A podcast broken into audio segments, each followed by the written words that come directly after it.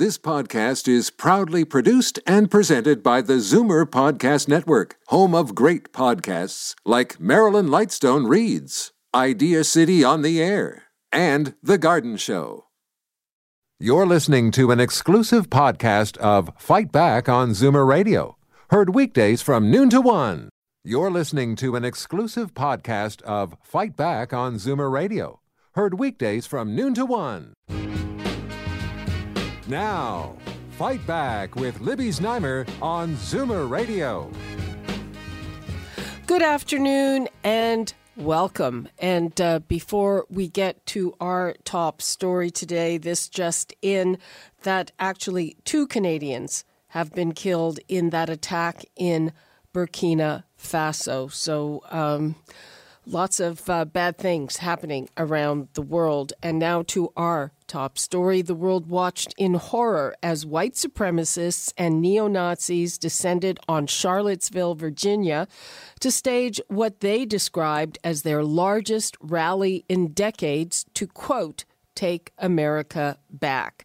They openly chanted racist and anti Semitic slogans, and one counter protester, Heather Hayers, was killed when a car driven by James Alex Field plowed into that crowd.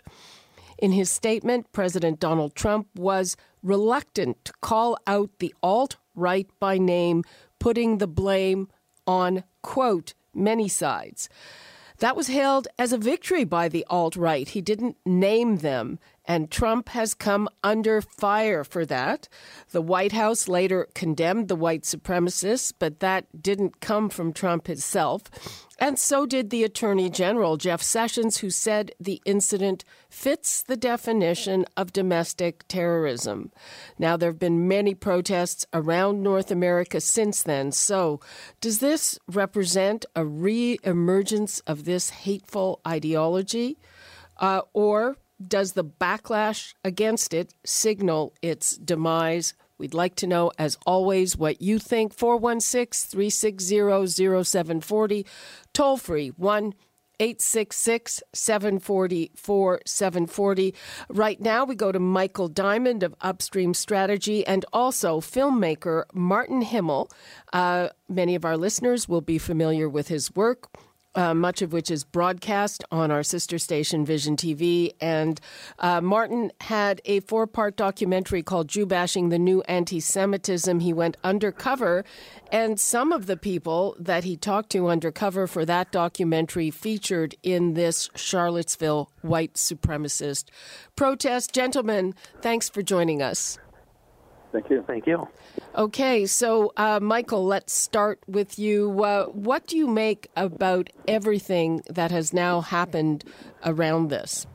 You know, it's it's certainly it's it's always shocking to watch anything like like this unfold. And the president, uh, who was always very quick to uh, criticize the former president and his uh, language around terrorist attacks, certainly has left a lot to uh, be desired in his in his comments. He's in you know a bad situation as always because he's damned if he does, damned if he doesn't. You know, uh, he'll be told to tweet about this, but then he's told to not tweet. So he, he's in a bad situation, but that's all of his own making. Uh, and whenever you know these these situations are nothing short of depressing. Uh, Martin, uh, you were undercover with some of these people. What what can you tell us about these so-called alt-right groups? Well, I can tell you that they've got far more support than most people imagine because on the internet, their websites like Vanguard News Network, Vanguard was one of the groups that was at that demonstration. Vanguard News Networks is t- ranked in the top 5% of uh, internet sites and traffic in the world.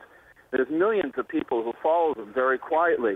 Unfortunately, uh, Donald Trump, uh, directly or indirectly, has basically given them a sense of legitimacy by not uh, categorically coming out against them in this demonstration and looking the way the other way on many other incidents, which will only encourage them to take more demonstrations. But I I met the leader of Vanguard News Network, uh, uh, and it took months to get to see him in Kirksville, Missouri, an isolated town. And uh, he told me in very frank terms, uh, uh, straight to the face, that uh, Hitler missed uh, completing his mission in annihilating the Jews and murdering them all, and that they have to finish the job. Um, now, one of the things that I find very interesting, and there's a parallel with uh, the radicalization, radical Muslims, and that is that the role of the internet in this. Michael? Yes. Or yeah. Martin, whoever. Go ahead. Michael, you go ahead. Oh, absolutely. I mean, you know, the internet is a place where people can uh, make comments that are nameless, and they get emboldened to eventually, you know, uh, move from a comment board to Twitter to to showing up at a rally like this to committing a crime. So it's definitely uh, concerning, and yeah, uh, absolutely, the parallel between ISIL recruitment and this is uh, very similar. Uh, Martin, what what do you what do you make of that? Well, I listen. ISIS has proven quite a, uh, that you can uh, motivate people, get them to do horrific acts. Uh, I mean, uh, the difference between the uh, fellow who rammed the truck in uh, Mar- in Mars uh, in Nice and killed 80 people, and this uh, uh, young man who uh, killed one person is basically in the casualties. The technique was the same. So the internet and spewing hate on the internet can motivate a lot of people, especially people who are uh, very troubled, lonely, and looking for causes. Um, there are a couple of very troubling aspects. Well, there are many very troubling aspects to this, but let's uh, touch first of all on Donald Trump's role in all of this. You know, where's that noise coming from? Uh, okay, hopefully the noise on the lines will die down.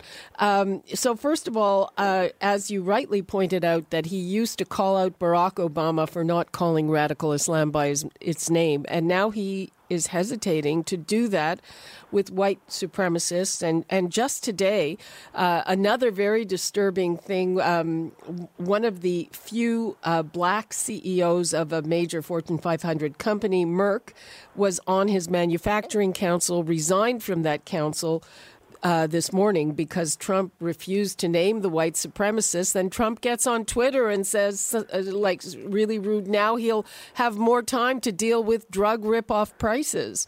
Uh, Michael, what do you think of that?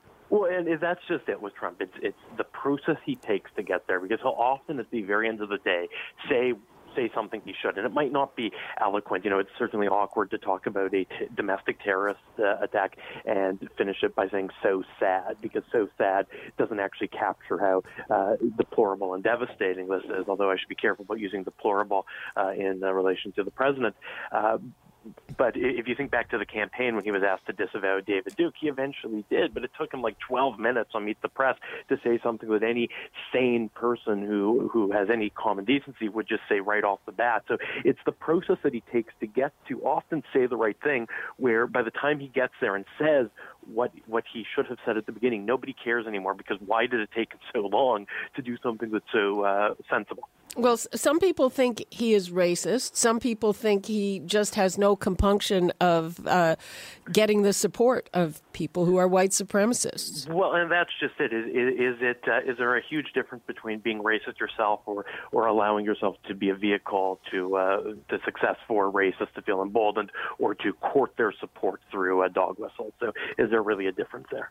Uh, Martin. Well, yeah, well, there's a much more glaring problem for him here too, which I don't know if he's really understanding, and that is his closest supporters, like Mike Pence, the vice president, like Jeff Sessions, the attorney general, both who are very, very right-wing conservatives and couldn't be called uh, liberal in any way, have both categorically condemned white supremacists here. And Jeff Sessions said it's an act of terror, domestic terror you can't get more uh, definitive than that. And the fact that he doesn't step up to the plate makes it all the more glaring. It's almost like the Republican there's a Republican Party that's administering, and then there's this White House that's isolated, that's taking a different path, and it's it's quite glaring when that happens.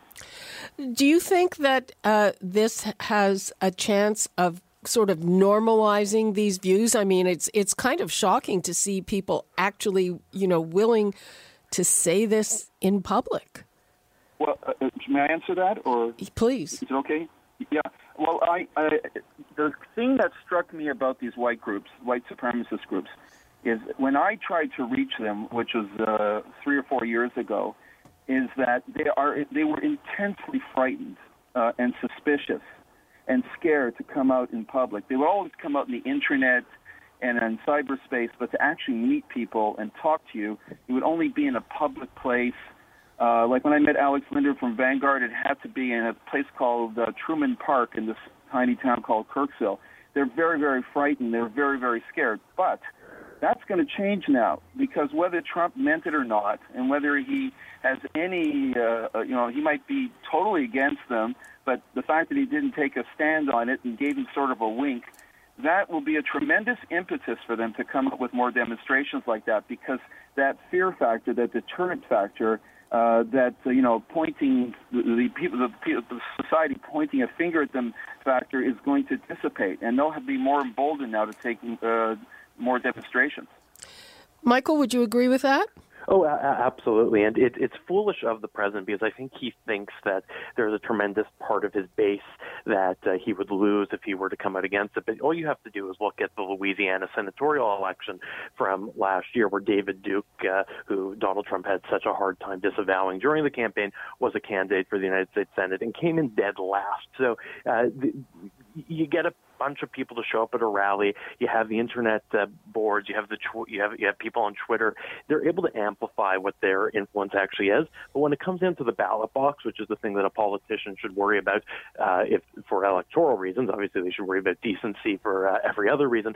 But if, if, if this is an electoral calculation, it's a silly one because David Duke in Louisiana came in at the very bottom of that uh, senatorial primary. So there isn't the base of support there that the president seems to think is important to him. Okay, uh, let's take a couple of calls. We've got Walter in Hamilton. Hi, Walter. Hi, how are you doing? Fine, how are you? I'm fine, thank you. Go ahead. Okay, thanks for taking my call. Uh, what I'd like to say here is these horrible acts, uh, incident that took place over the weekend, that could all be avoided because we have to get some orders and priority here. Number one, any form of hate is not natural. It is taught from generation to generation. It is not something that comes naturally. And secondly, I refer to hate as an antisocial cancer. I wrote a book um, called Let's End Violence. It has been published. I don't have the money to publish it. But at the same time, in that book, I uh, use cancer as an antisocial metaphor describing what hate does to society. And that we can. That's exactly an example where it comes from. And we have to uh, put laws in place and say, okay, there's a limit here. Yes, there is a freedom of speech and all that sort of stuff and blah, blah, blah. But at the same time, it should be treated like a tool. It's like a, a knife. I can go home and cut my food and prepare my food with a knife, it's legal. But if I was to go out and use it to carve somebody because I hate him or her because of whatever reason, I think basically uh, speeches should be treated the same way. You have the freedom of speech, but the minute you start to defame someone or uh, vile their uh, their being or humanity over whatever you hate them for, because as far as I'm concerned, any kind of hate, whether it's racism, homophobia, sexism, and all the other schisms you can possibly think of are all different species of antisocial cancers. Okay, Walter, thanks. Thanks for your call. Uh, we do have, uh, of course, laws against hate speech here. Uh, you know, they're not as strong in the States. They uh, veer more towards uh, free speech over there. Let's go to Nolasco in Hamilton. Hello there. Hello. Yes, you're on the air. Yeah, thanks for calling uh, for taking my call, Ms. Znaimer. Okay, you asked earlier, would this incident signal a resurgence or a demise of these uh, groups? Okay, uh, David Cunningham in the American Public Experience has a very good documentary tracing the waves.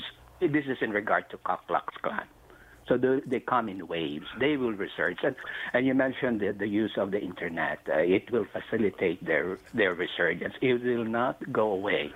The U.S. is an open society. It has its Bill of Rights, among others.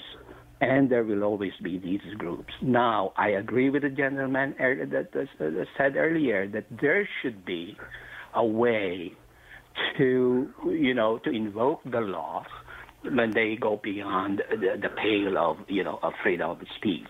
The other thing that I noted is there seems to be a confusion. Some media outlets refer to them as white nationalists. The majority would call them white supremacists. There's a thin line that divides, but still a, a, a an important distinction. Um, white supremacists, they consider themselves superior. White nationalists, they are threatened that the white race is being erased out of map. But they converge in one basic contemptible uh, philosophy, and that is committing racial violence.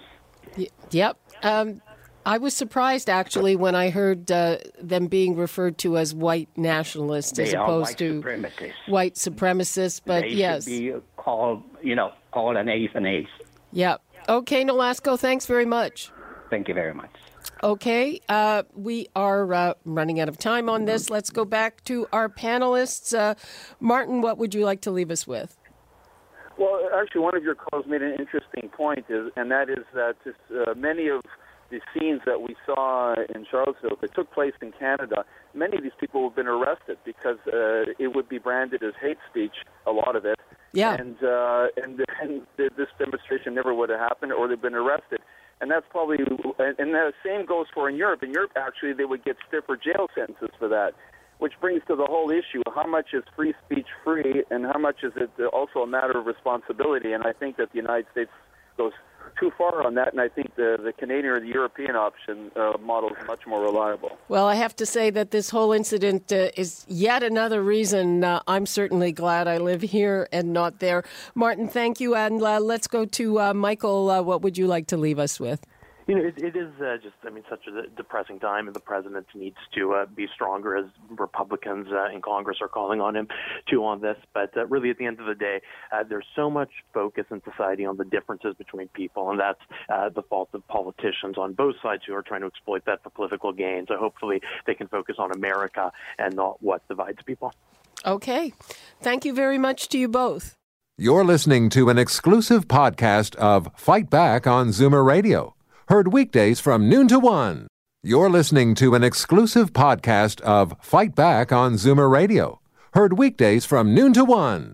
You're listening to an exclusive podcast of Fight Back on Zoomer Radio, heard weekdays from noon to one. This podcast is proudly produced and presented by the Zoomer Podcast Network, home of great podcasts like Marilyn Lightstone Reads, Idea City on the Air, and The Garden Show.